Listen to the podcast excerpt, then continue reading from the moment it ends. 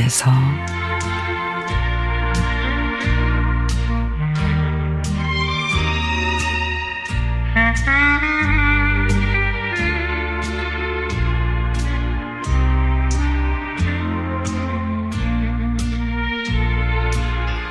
저의 어머님은 제가 태어난 지 6개월 만에 늑막염으로 돌아가셨습니다.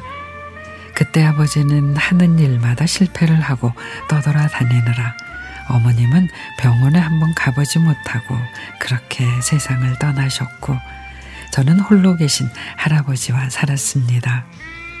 아버지는 얼마 후 재혼을 하셨고 두 분 사이에 제 동생이 태어났지만 저는 함께 살 수가 없었습니다. 새 어머님이 원치 않으셔서. 그래서 저는 할아버지하고 함께 살게 됐는데 할아버지는 저를 위해서 아침마다 도시락을 두 개씩 싸주셨고 빨래도 손수하셨습니다. 고모가 가져다 주는 반찬과 음식도 있었지만 언젠가부터는 할아버지는 손수 김치도 담그셨습니다. 밥도 하고 식혜도 만들고 할아버지는 환갑이 넘으신 연세 그것도 평생 교사로 점잖게 살아오신 분이 저 하나 때문에 한 번도 해보지 않으신 부엌 일에 도전을 하신 겁니다. 저는 그런 할아버지의 사랑으로 사춘기도 힘들지 않게 보낼 수 있었고 좋은 대학에도 들어갈 수가 있었습니다. 제가 군대 갔을 때도 할아버지는 그 먼 강원도 속초까지 면회를 오시기도 했죠. 저는 졸업 후에 곧바로 들어간 회사에서 사랑하는 여인을 만났고 할아버지를 모시고 살아야 된다는 조건임에도 그 여인은 제 아내가 돼 주었습니다.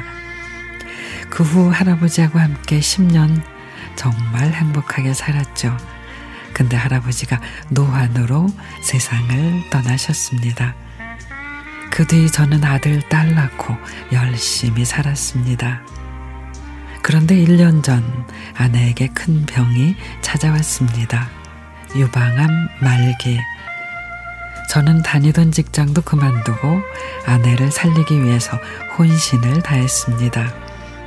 수술 후에도 아내가 먹을 거, 또 운동하는 거, 몸에 좋은 곳 찾아서 이곳저곳을 찾아다니며 최선을 다했습니다. 제가 제일 겁나는 건 제 자식들에게 저와 같은 삶을 되풀이하게 만드는 것이었습니다. 제 마음을 알았는지 아내도 정말 살기 위해 무지하게 노력을 했습니다. 그 결과 지금은 많이 나아져서 함께 산에도 다니고 소소한 일거리는 해냅니다. 아내가 저와 함께 있다는 사실만으로도 저는 너무도 행복합니다. 병이 완쾌되는 그날까지 아내가 잘 이겨내 주기를 간절히 바랍니다.